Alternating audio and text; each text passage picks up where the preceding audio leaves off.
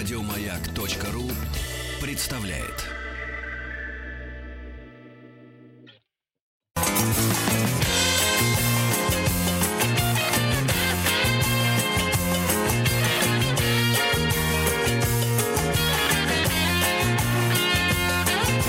Вахтанг Махарадзе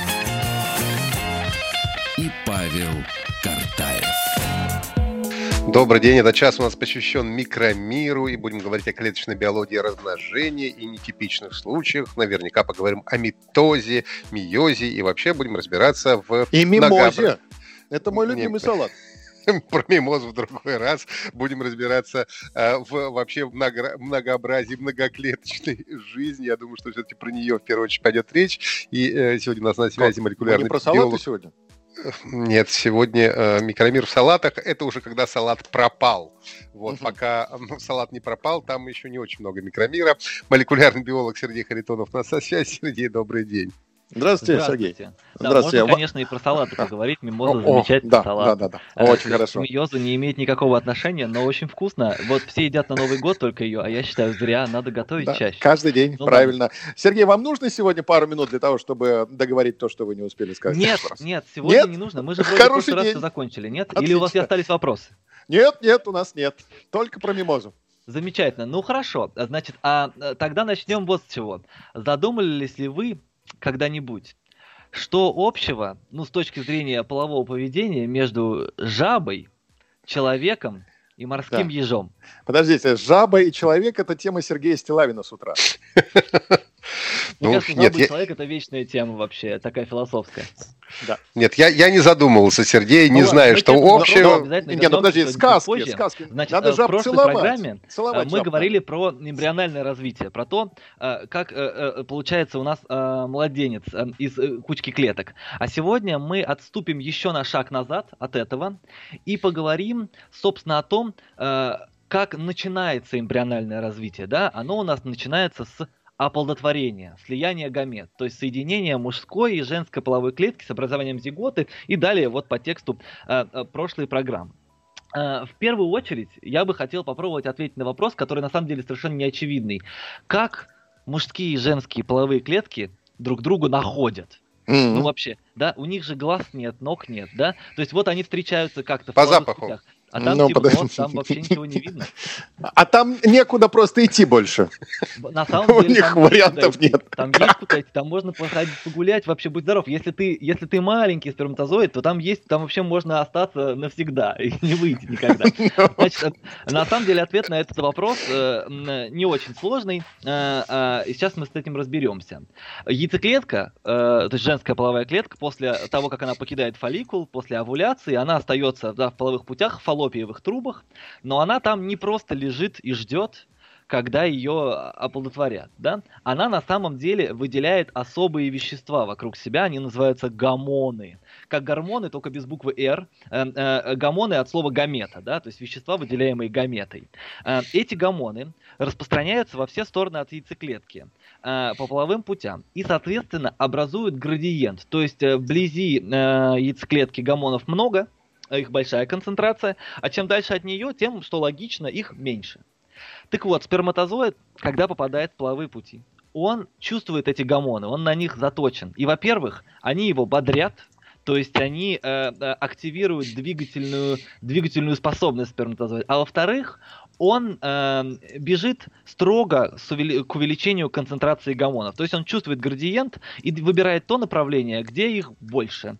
Таким образом, э, сперматозоид неизбежно будет находить яйцеклетку где угодно. В темноте, в лабиринте, вообще как, как угодно можно положить. Если будет градиент гормона, сперматозоид ее найдет.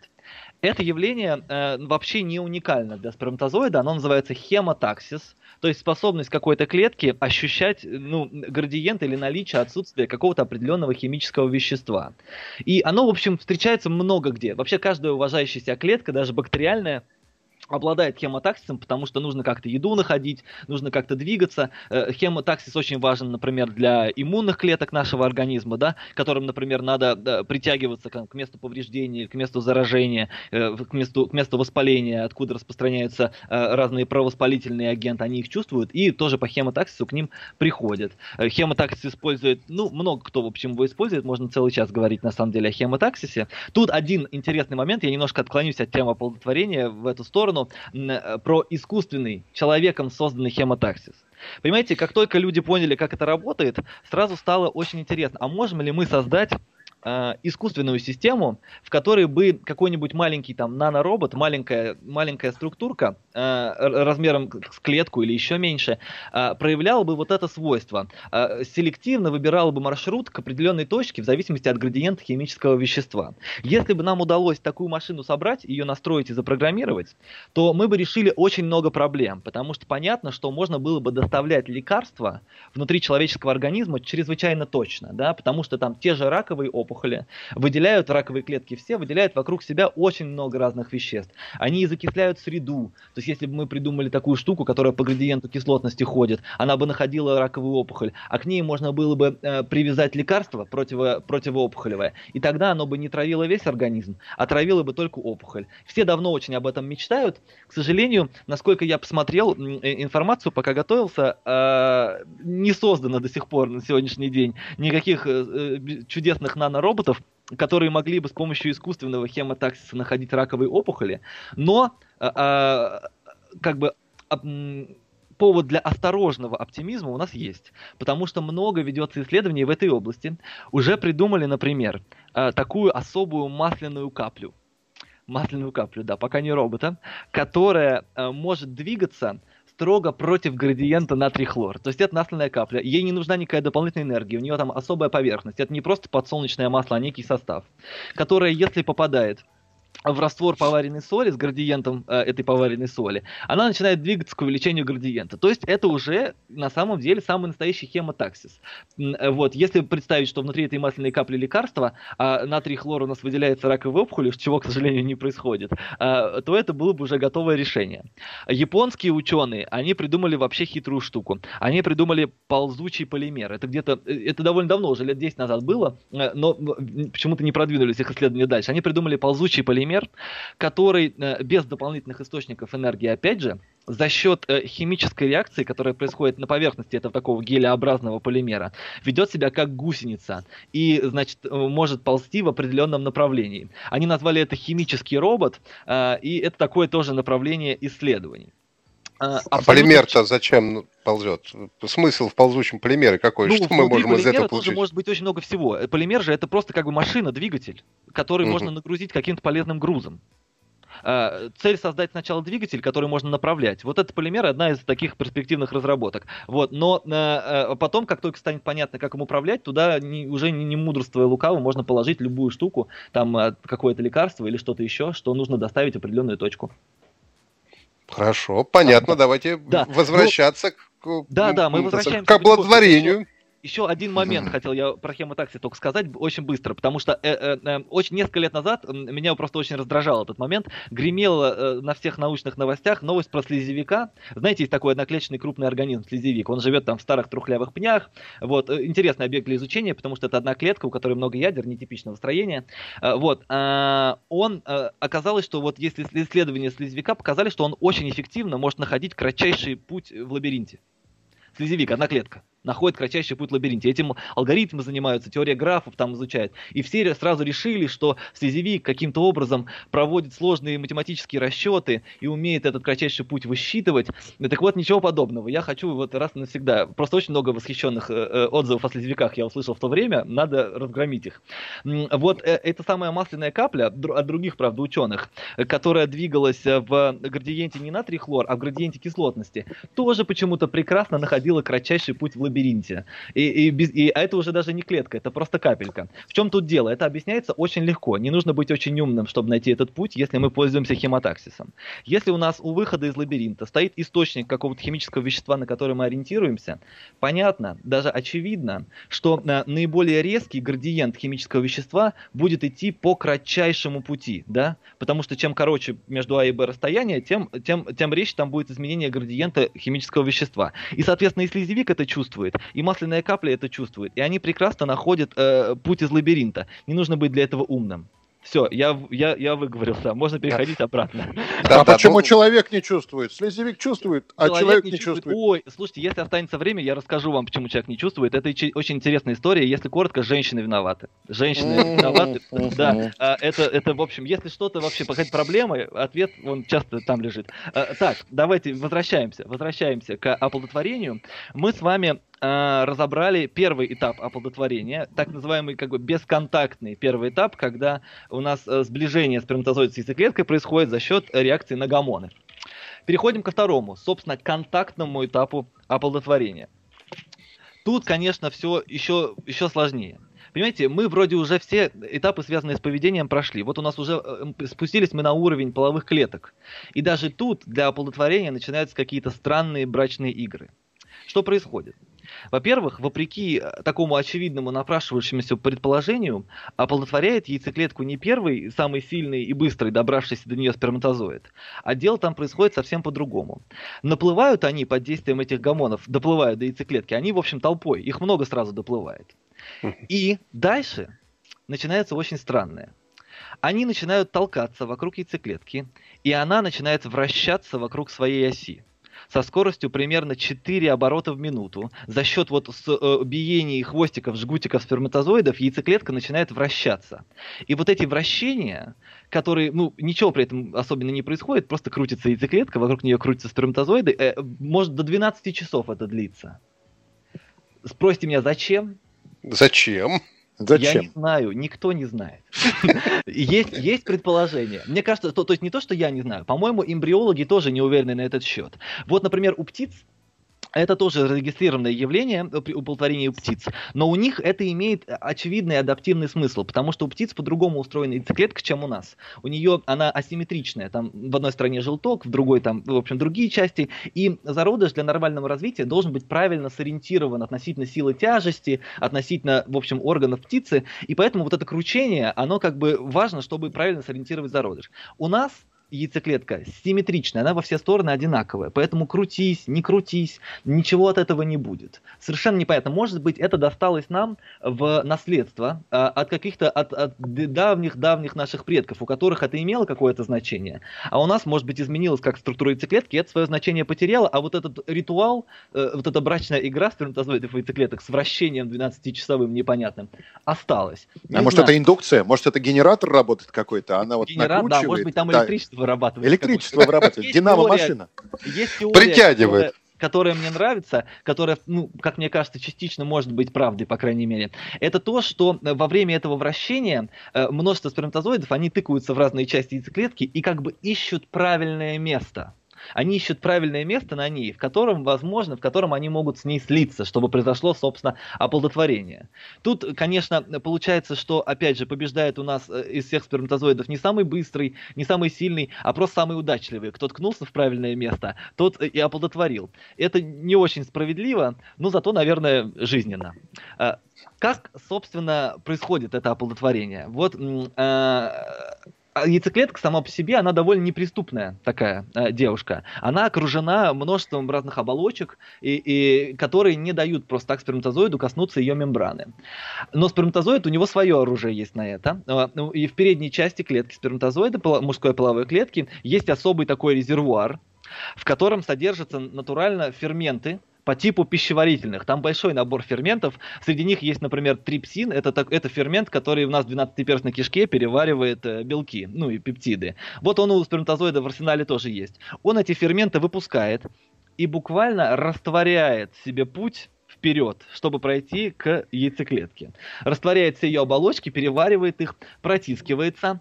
И дальше вот наступает романтический момент. Э, э, соприкасаются мембраны сперматозоиды и яйцеклетки. Там работают сложные белковые комплексы, на, на уровне которых, опять же, осуществляется узнавание. Тут тоже это один, одна из версий, как отбираются сперматозоиды, потому что э, э, белки на поверхности сперматозоида должны взаимодействовать с рецепторами на поверхности яйцеклетки, и если пазл сошелся, если ключ к замку подошел, тогда их мембраны сливаются друг с другом, и они как бы превращаются в одну клетку. Сперматозоид входит в яйцеклетку, ядро сперматозоида перетекает в яйцеклетку, и вот как бы mission complete. Э, аплодисменты. Э, как бы оплодотворение практически завершено, у нас есть победитель. После этого, как только ядро проникает, яйцеклетка тут же на это реагирует, все резко меняется. Меняется состав оболочек, это так называемая коронарная реакция, когда меняется прямо резко э, оболочки яйцеклетки так, что никакой другой сперматозоид уже не может через них пробиться.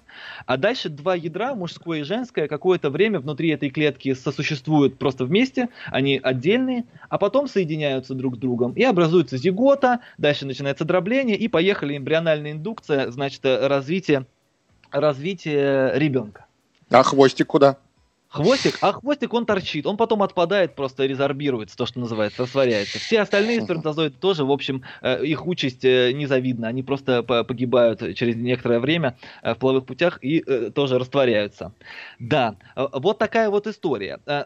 Вот этот процесс, который я описал, он э, носит название моноспермия, потому что э, с одной яйцеклеткой э, соединяется строго один сперматозоид. И соединение ядер должно происходить один к одному. Мы же диплоидные организмы, у нас должно быть два набора хромосом, один от мамы, один от папы. Вот так это и реализуется. Соответственно, очень нежелательно, чтобы проникало в яйцеклетку при этом несколько сперматозоидов, и для этого существуют все эти оболочки. Собственно, моноспермия, как механизм оплодотворения, и объединяет у нас жабу, человека и морского ежа. Поскольку диплоидных организмов разных очень много, э, у них выработался некий единый механизм э, для, по, по, контролю, по контролю за оплодотворением. Но возможны и другие варианты в этой системе. Существует так называемая физиологическая полиспермия. Она встречается у рыб, у хвостатых земноводных. Вот это интересно, что у лягушек моноспермия, а у хвостатых земноводных, э, ну, там какие-то... У амфибий, Тритоны. Да, у тритонов. Ящерицы.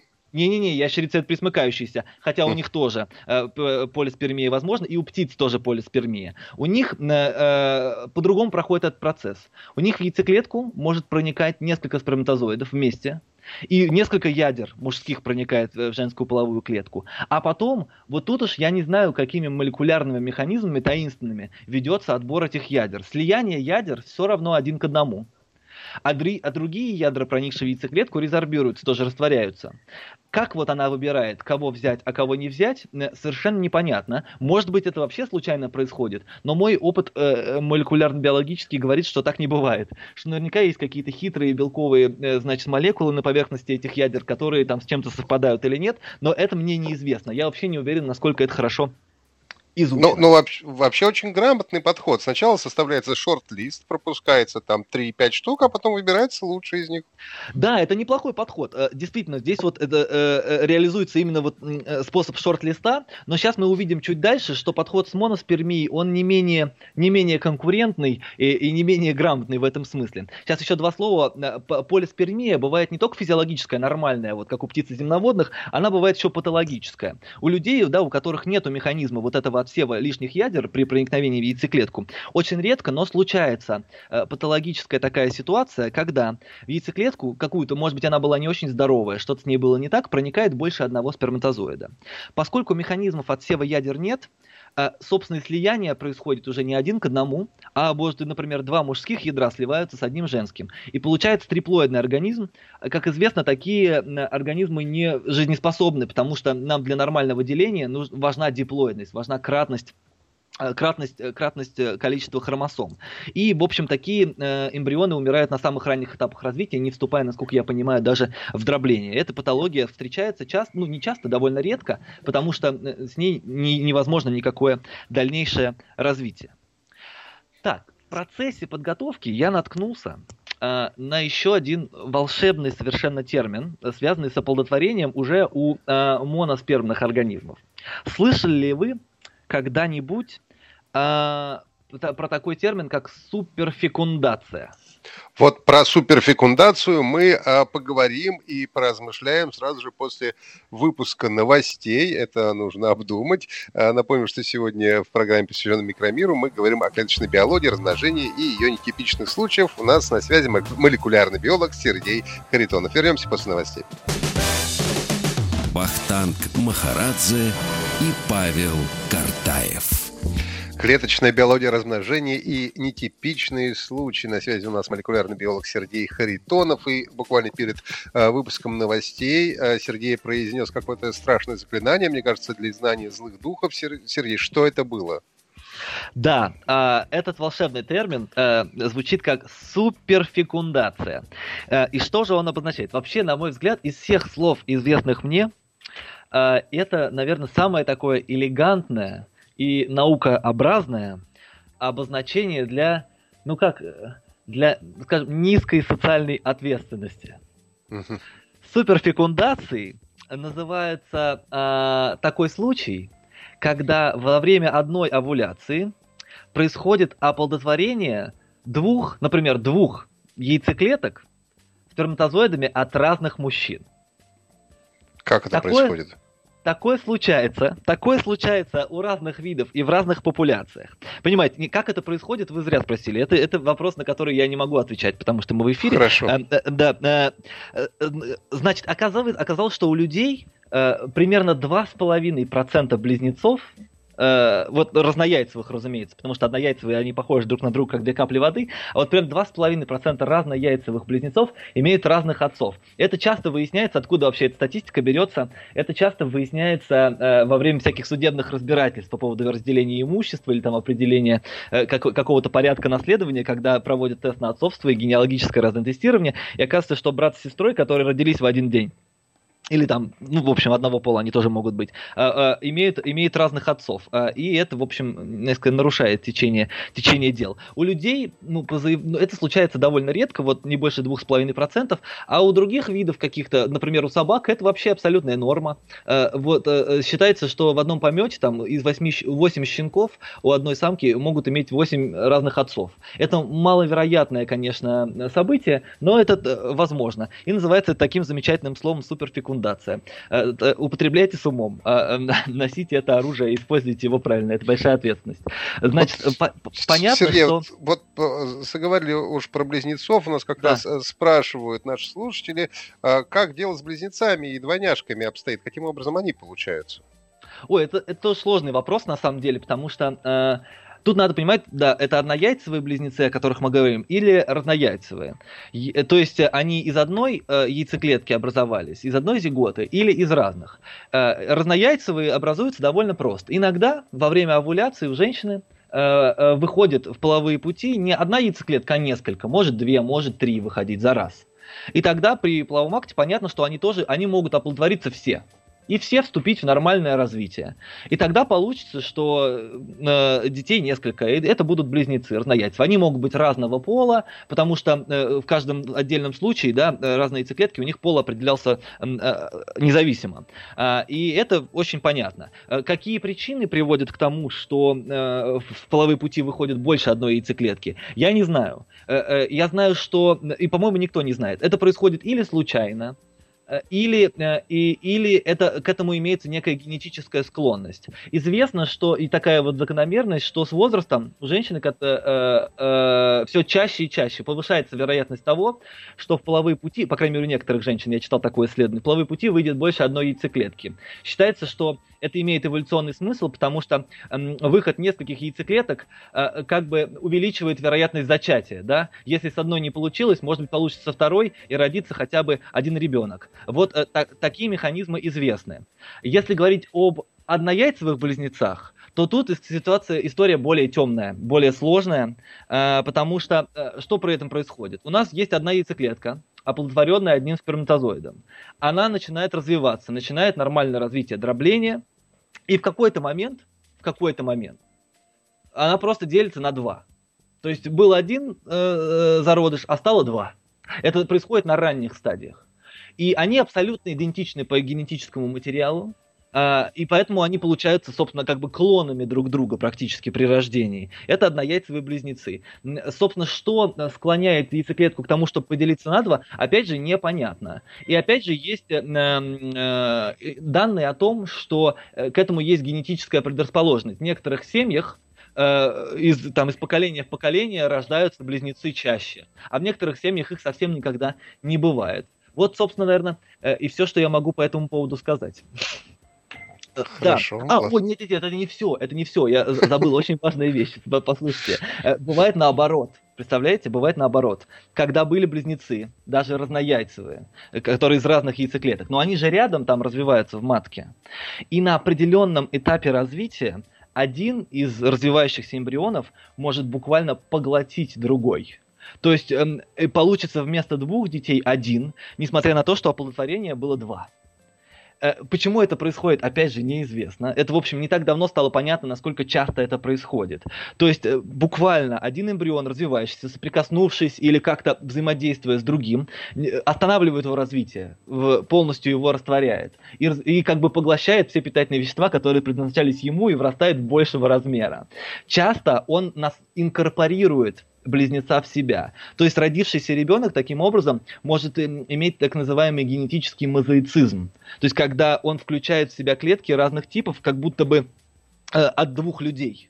Э, человек один, а внутри него их состоит из двух разных из двух разных людей, как мозаика слепленный. Может даже такое быть, что э, э, там разного пола э, у него э, у него клетки, да, то есть у него половая система сформирована по одному типу, по мужскому, но часть его клеток соматических, не половых, они на самом деле были от женского организма близнеца, которого он поглотил во время внутриутробного развития. История жутковатая, но это на самом Жутковато, деле да.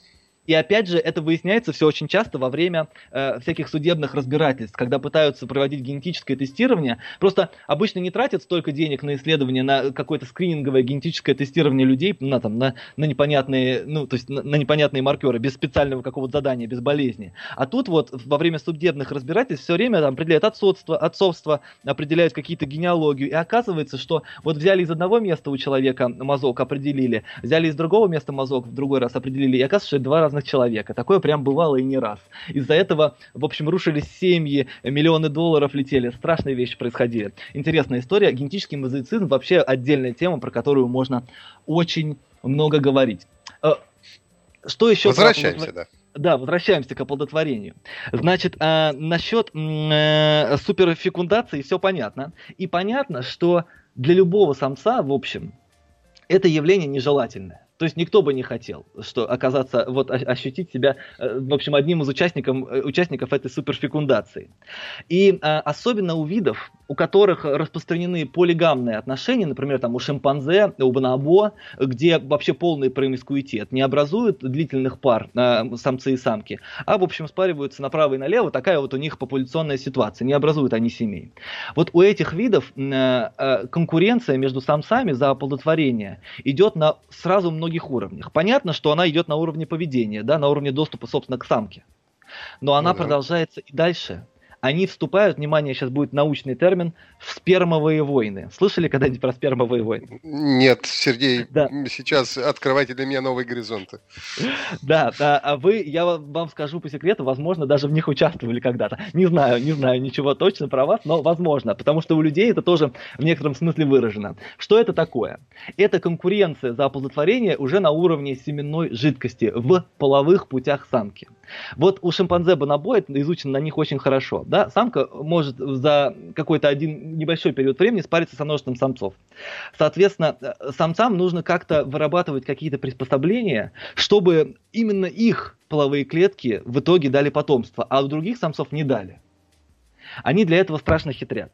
Первое, что у таких видов э, заметно прямо невооруженным взглядом, это значительное, значительное увеличение ну, семенников, чтобы было много семенной жидкости и просто там все залить, значит, и, э, и другой, другой самец, в общем, уже не будет конкурировать. Чем больше, тем лучше. Но на этом, конечно, приспособления не заканчиваются. У шимпанзе еще замечательно э, из-за этого деформировалась форма пениса. Он как бы имеет такую форму черпачка. То есть есть некая, э, когда во время полового акта акта, а, значит, э, цель не только э, донести свою семенную жидкость, но и, в общем, вычерпать все, что там было до. Угу. А, да, а, значит, а после этого и, и начинается самое интересное, то, что на клеточном уровне происходит. Начинается господи, конкуренция... вы сейчас рассказываете все, Сергей, я думаю, господи, какое счастье все-таки, что мы не шимпанзе, потому что как-то все а это вот вы не очень оптимистично не звучит, да. Не радуйтесь раньше времени, я еще не закончил рассказ. Хорошо, ладно. Да, да, в общем, у шимпанзе, и насколько я помню, э, э, если я ничего не путаю, у человека тоже есть такая э, замечательная история, что оказывается в нашей семенной жидкости, в мужской, э, э, не один тип сперматозоида. Сперматозоиды между собой не равны. А на самом деле их несколько типов, и только примерно 1% от общего их числа предназначен, собственно, для оплодотворения. Их цель оплодотворения. Остальные 99% натурально идут на войну. И они, в общем, как солдаты, как трутни в улье. А, а, среди них тоже есть дополнительные типы. А, есть там тип А, кажется, он называется. Это сперматозоиды, которые не дают проходить другим сперматозоидам другого вида, которые попали в половые пути после них. Они их тормозят, они их блокируют, выделяют специальные вещества, которые конкурируют со сперматозоидами, тормозят сперматозоиды с других самцов. И есть сперматозоиды типа Б, которые э, воздействуют на уже присутствующие в половых путях самки сперматозоиды. То есть они пытаются обогнать, не дать, не дать пройти чужим, э, которые уже впереди. И таким образом, понимаете, что оплодотворение это не просто вот, как это как победа на Олимпиаде. Это не просто достижение атлета, который быстрее, выше или сильнее. Это на самом деле победа целых тысяч, тысяч. То есть работа команды. Работа команды, даже огромной команды, которые натурально, там есть сперматозоиды камикадзе, которые буквально умирают рядом с другими, чтобы, чтобы их повредить, да, а, чтобы прошли наши, а чужие не прошли. Э, то есть оплодотворение – это победа в войне, Э, это результат слаженных действий тысяч клеток. Вот такая вот история. Хорошо, Сергей, я думаю, что мы сейчас сделаем небольшое перемирие, э, вот, и у нас небольшой перерыв, э, после чего вернемся к нашему общению. У нас на связи молекулярный биолог Сергей Харитонов, клеточная биология размножения и ее нетипичные случаи. Сегодня обсуждаем.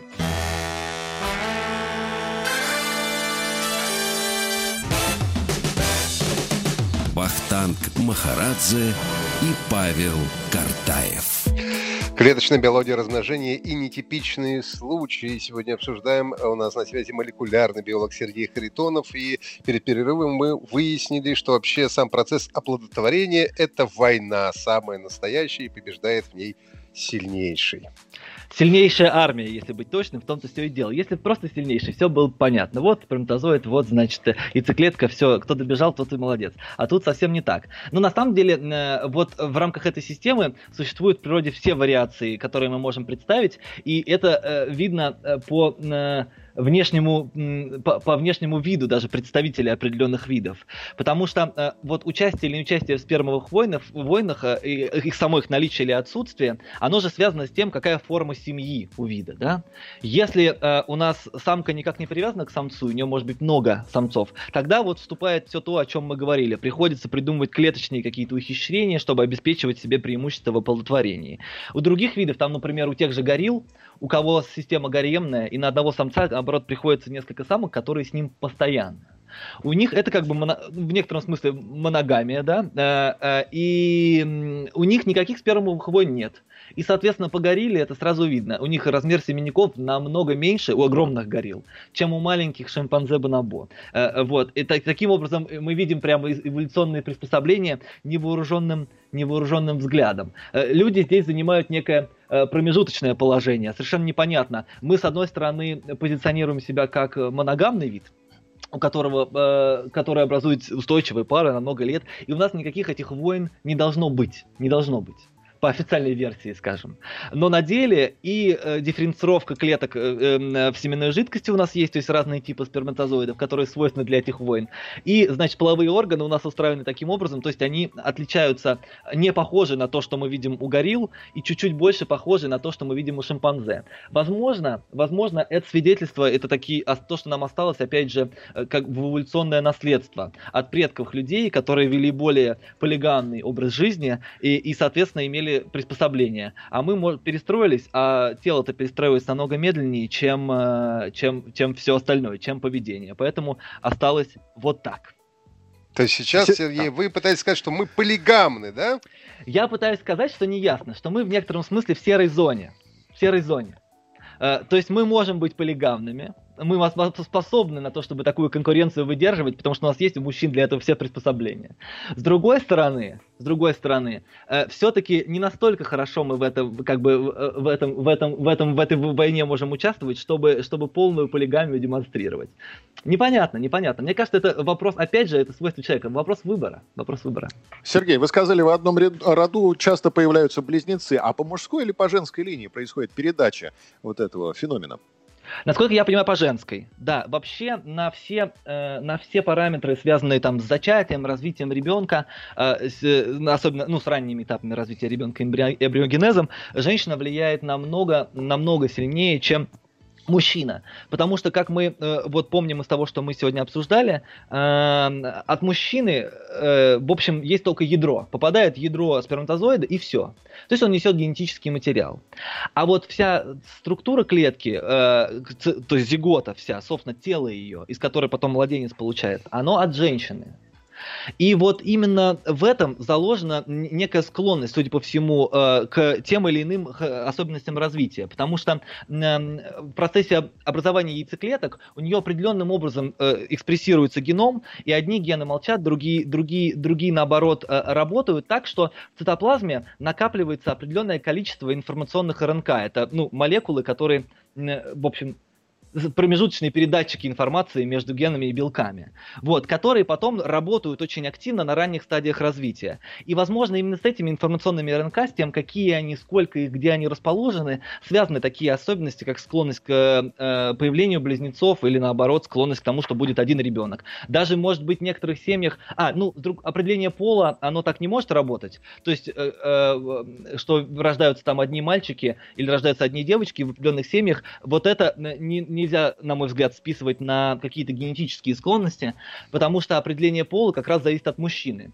от того, какой сперматозоид э, попадет э, в яйцеклетку. Тот, который несет э, XY или тот, который несет XX. Если Y есть, значит будет мальчик. То есть вероятность всегда будет 50%. И если вам кажется, что в вашей семье из поколения из поколения рождаются одни мальчики, и у вас есть генетическая к этому склонность, это, это не так. Это, скорее всего, просто совпадение.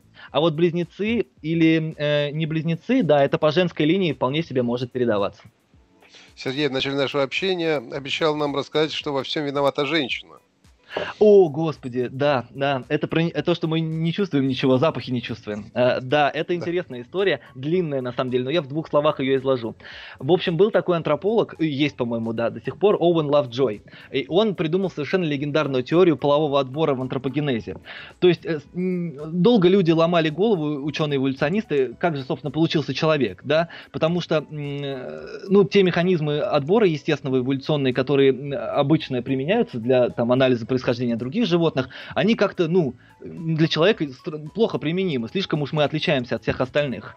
А, и э, одной из революций на ниве антропогенеза была теория Оуэна Лавджоя о том, что решающую, решающую роль э, в образовании человека сыграли не внешние факторы эволюции, а внутренние, в том числе половой отбор. То есть то, что самка способна выбирать самца и каким-то образом э, отсеивать таким образом гены, да, регулировать генофонд популяции, выбирая самца, могло играть решающую роль. И тут э, такой момент, что в древней популяции людей самка была заинтересована в том, чтобы самец не знал, когда у нее овуляция. Потому что в других, у других животных что? Самец обращает внимание на самку только когда она способна к зачатию.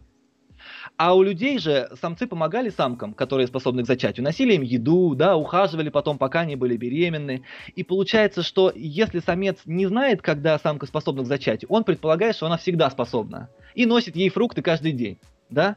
Соответственно, самки выбирали таких самцов, которые хуже определяют. А это определяется у животных по феромонам очень часто. Просто у них есть специальная система, буквально в носу, которая чувствует феромоны. И самки выбирали самцов, которые хуже чувствуют феромоны, то есть хуже определяют, э, способны они к зачатию или нет. И, соответственно, так получилось, Я что понял. самки выбирали. Да.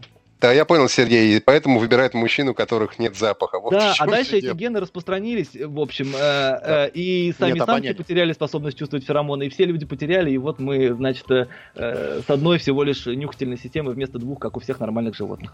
На этом сегодня остановимся. Большое спасибо. Сергей Харитонов, молекулярный биолог, был у нас сегодня в гостях. Говорили о клеточной биологии размножения. Прощаемся до завтра. Павел Картаев, Ахтанг Махарадзе. Всего самого доброго. Сергей, большое спасибо. Здоровья. Еще больше подкастов на радиомаяк.ру.